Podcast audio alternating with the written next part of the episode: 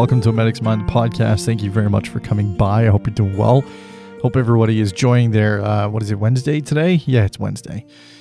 Um, anyway, hopefully it's going well. The weather's not bad, at least here in southern Ontario. It's not terrible. It's, uh, I think, zero degrees right now with a little bit of rain, which suits me just fine. In fact, when I'm done uh, processing this uh, this podcast and putting it out into the ether for you all to uh, peruse at your leisure, uh, I plan to go for a walk. I'm going to go to uh, Timothy's Coffee. I'm going to grab a tea and I'm going to go uh, for a walk around the waterfront uh, just to go clear my head a bit. Uh, it's been an emotional 24, 48 hours for me. Uh, it's actually been an, an, emotional almost week now. Um, you know, I had the. Um, had the event on on Valentine's Day. That was a, that was a great event. Don't get me wrong. I, I think of it fondly uh, it's just it, it, came with a bag of emotions. Uh, it was t- it was tough in moments. Um, it hit me a little harder than I thought it was going to in certain aspects. Uh, but I I'm overjoyed that I got to be a part of it, and I, I hope to be able to do something like that again with uh, with Brainstorm. Uh, so. Um, it's uh, it, it was it was definitely something, but like I said, it came with uh, with, with some emotions attached to it. Uh, which I guess is good because it means I, at least I care about it. Uh, that's, that's that's one thing, right? Uh, but yesterday, what happened to me yesterday? Uh, I don't know why I do this to myself, but sometimes I just start thinking uh, about the past, and I, I, I go through and I go, you know, I wonder how far back my emails go.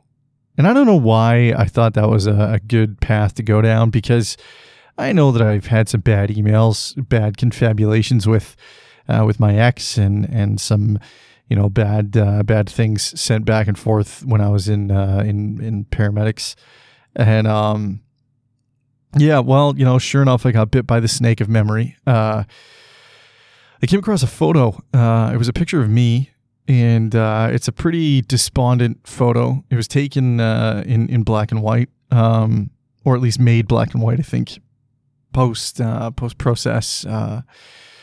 Uh, it was a photo taken of me by my ex. Uh, I had just come home from work, so I was still in uniform. I didn't even bother changing it at the station. I just came home, and uh, you know, I was. Uh, I don't remember a lot about actually coming home. Like, so a lot of the memories of of post uh, events that day have kind of uh, melted away. But looking at that photo brought back a few memories that I, I hadn't that weren't really at the forefront. They were dormant.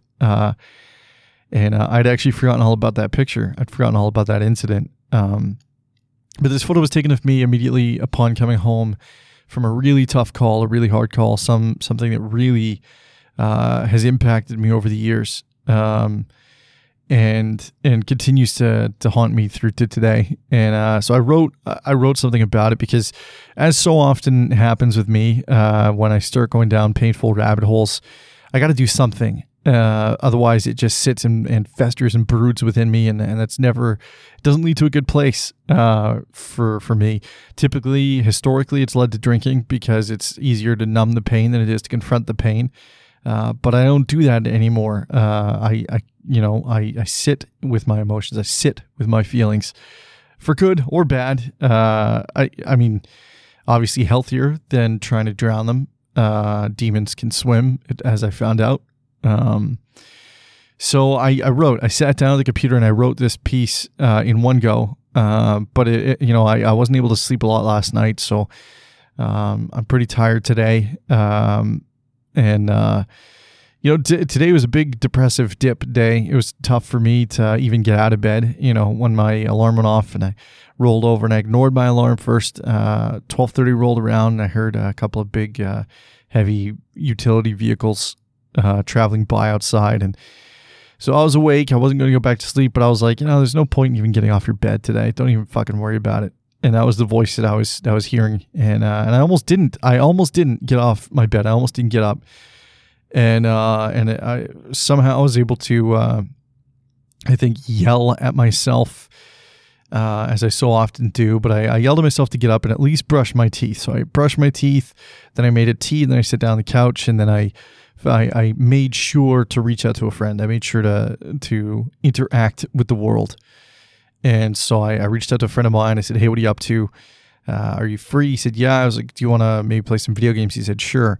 And when I turned uh, the PlayStation on, I, I, noticed that my little nephew, he's you know seven, eight years old now, and uh, I noticed he was on, and I was like, you know, I wonder if if I can make his day. I wonder if he's able to play today. So I phoned I phoned his mom. I phoned to make sure that that was okay before I sent him an invite, and uh, she was all too willing to to make that uh, come to fruition. So me and my little seven year old nephew played some video games today, or my eight year old nephew. Uh, played some video games today, and uh, it was a great time. He's uh, an enthusiastic young man, and uh, he's like a little antidepressant. My little nieces and nephews are little antidepressants, and uh, and it was really cool sitting there listening to his uh, his enthusiasm over the microphone and listening to how excited he was, and you know, in this game, this particular game that we are playing, you can share items with your friends, and so he was he kept giving me things, and he's like, "Check this out, Uncle, check this out," and and hearing him repeat uncle, uh, it was a pretty cool thing. Um, I was, it helped. And so now, now that I'm done doing this, uh, you know, recording, and by the time I, I've put it up for you guys to hear, by the time you're hearing it, I'm already going to be outside and gone for a walk and uh, taking in some fresh air. Even though it's late, the sun is gone. There wasn't much sun today anyway. It was pretty overcast, but that doesn't depress me. I'm a big, big fan of overcast, rainy days. So uh, it's my kind of weather, and it's still raining out there right now. I can hear the rain gently tapping against my window. I am good to go, folks. Uh, I'm going to go out and go for a walk. Um, but the piece that I wrote today, uh, or I guess last night, uh, late at night, um, is called The Photograph. And uh, it's, you know, it's appropriately named because that's what it's about. It's about the photograph and it's about the uh, the memories that came flooding back to me upon taking in the, the sight of me being as, as you know, uh, down and uh, dejected as I was, uh, and still remain to be when I think of that that particular incident in my life, that particular call that I went to as a medic. Um, I think this is some of the more detail that I've ever gone into about this call, um, at least out in public.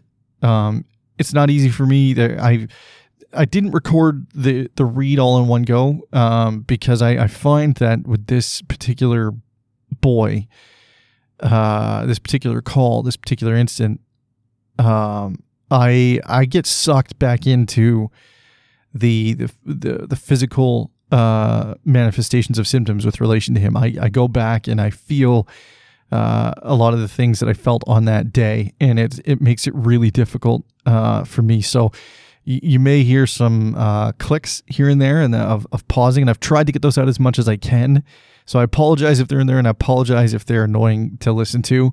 I tried my very best to get them out, uh, but I couldn't record this entire read with one. I actually almost didn't even do it because it was becoming uh, quite troublesome to me. Um, but I, I ended up just kind of uh, looking at the words and and just orating the words out loud. So it may not be as um, emotionally read as some of my other pieces because uh, I had to sort of read it robotically. And uh, again, I apologize for that too. But, uh, you know, I started this podcast to get my blogs out there and give people another avenue to listen to them if they so choose. And, uh, and so far, I've been uh, overjoyed with the with the response that I've received and the the support that I've gotten from everybody. So thank you again for that. Uh, I'll probably keep saying thank you every time I come on this podcast because it just means so much to me. Uh, you, you, know, it is this this thing is an avenue of therapy for me. Uh, it helps uh, a great deal, and uh, I'm hoping to be able to continue doing it uh, with with positive benefit, not just for. I mean, I, I, hopefully I don't have to write too many more posts like this. Hopefully, uh, you know, in a year or so from now, maybe I'll be talking about you know topless Tahiti girls. I don't know. I don't know. The possibilities are endless, folks. But anyway, I'm going to get right into it. This is called The Photograph. I wrote last night, and I hope you guys take something away from it and maybe, uh, God forbid, you relate to any of it. Uh, but if you do, um, I appreciate you listening and I appreciate uh, all the support. And again, if you guys are working, be safe, be well, be kind, and keep talking to each other. So here we go The Photograph. It's a funny thing, the emotions that bleed out from a photograph. The simple snapshot in time can elicit feelings of joy, love, contentment, and elation. It can also evoke the exact opposite. It all depends what it is you're looking at, I suppose. A lesson gifted to me this evening by a curious man and his aching thoughts. As I sat on the couch with tea in hand, the multifarious queries of an often burdened mind fell into curiosity of the past. My past. As such, my free hand reached for my phone and began sifting through the decades old emails and the electronic confabulations they so housed. There was even an email from my mom in there. But that's not the email I want to talk about. No, the email in question held an attachment within it a picture, not visible without downloading it first. But after a quick and deliberate thumb tap, the image plastered itself to my screen. A pathetic image a man with his head lowered somberly in defeat, the fingers of his hands woven together like the stiff fibers of a basket. They, his basket hands, held the drooping weight of his falling crown. The image was monochromatic, but my eyes saw the most vivid of colors boast from that bland, pixelated sketch. This image held memories. Terrible, awful memories. That pathetically sad man with bowed head was me, a younger me. On my young shoulders, you could see the fine stitching of a crest that belonged to a city that this young man used to watch over. The images of me in uniform, head lowered and hands clasped together so as to shield me from the unwarranted photo that was to be taken. A photo taken by a beautiful woman. Ashley. This photo was so heavy that it pulled at my eyes, forcing my gaze to inch closer to the screen. I knew exactly when, where, and why this photo was taken I had just come home from work. My girlfriend, Ashley, was off that day. She was at home waiting for me. When I first entered into our home, I greeted her as I had done so often in the past a warm smile and an enveloping embrace in the form of a hug. I then retreated upstairs to our bedroom, where I planned to change out of my medic blues and hop into the shower. I never made it into the shower before Ashley cantered up the stairs with camera in hand. She burst through the door with playful zeal sat cross legged on the floor, and pressed that little red button in the center of her phone. Snap. Freeze frame. A moment caught in time. A moment of hell. My hell. She knew instantly that something was wrong, as I did not even acknowledge what she had done. I heard her soft voice call out to me Matty? What's wrong? Are you okay? I didn't know what to say. She pulled herself closer to me, she pried my hands apart and was now privy to my tear stained face. Matty, what is it? What's wrong? What happened? She now knew that something must have transpired at work. And she was right. What she didn't know was just how fucking abhorrent it was. I couldn't even tell her at first. I tried, but the words just didn't come out. They got stuck like the sinew of steak in between the spaces of your teeth, annoyingly lodged within the abyss of my mouth. Nothing would come forth. As hard as I tried, I couldn't say anything.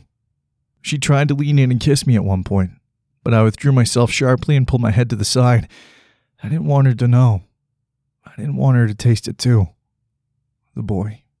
The boy's piss.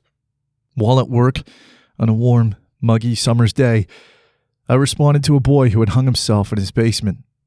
When I arrived, I lunged towards him and tried to lift him so as to alleviate the burden of gravity from him. Unbeknownst to me, the boy had wet himself in rather copious fashion. As such, I was now face to groin, and the seeping poison of his urine began trickling into my mouth. I was ingesting a hanging boy's piss.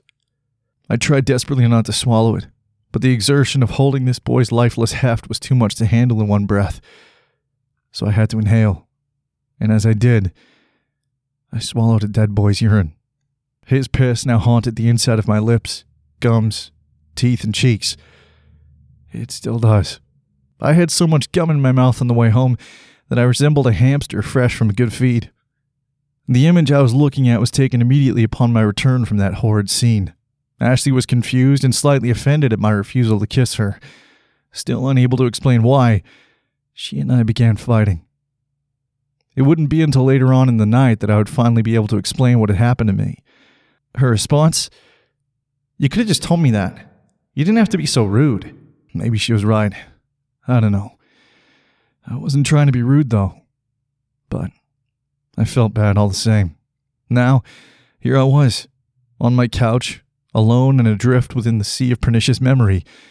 No one to yell at me, no one to say that I was rude, no one attempting to kiss nor comfort me. Just me and the photograph of a beaten man. What an odd thing. Staring at yourself in such a way, after such a thing, all these years later. What an odd thing indeed. In the years that followed that day and the breakup, I used to call my mom on nights where I became anathematized by woeful memory. I would call and somberly express my torment. She would listen and respond the best she knew how. I was never able to tell my mom the full details of the boy. I tried once, I think. She asked me to stop when I told her about his piss. That's god awful. I don't want to hear that, Matty. Come on. Sorry, Mom. Sorry. So, I swallowed that too. Upon rediscovering that photo, the world suddenly felt awfully big. Big and barren. I felt alone and terribly lonely. I scrolled through my phone's contact list. I found the listing for Mum. I looked at it through elongated and forlorn gape. My mind sent word that I couldn't use that number anymore. No one will answer. The world got bigger. I really did try to save that boy. I mean, I tried so goddamn hard. I broke each and every one of his ribs as I pressed down onto his heart, begging for it to beat just one more time. I never meant to be rude with Ashley that day. I just didn't feel like I could kiss her, you know? And I don't mean to be sullen now. It's just, it hurts, is all. Look at the photograph. You can see that it does. Did.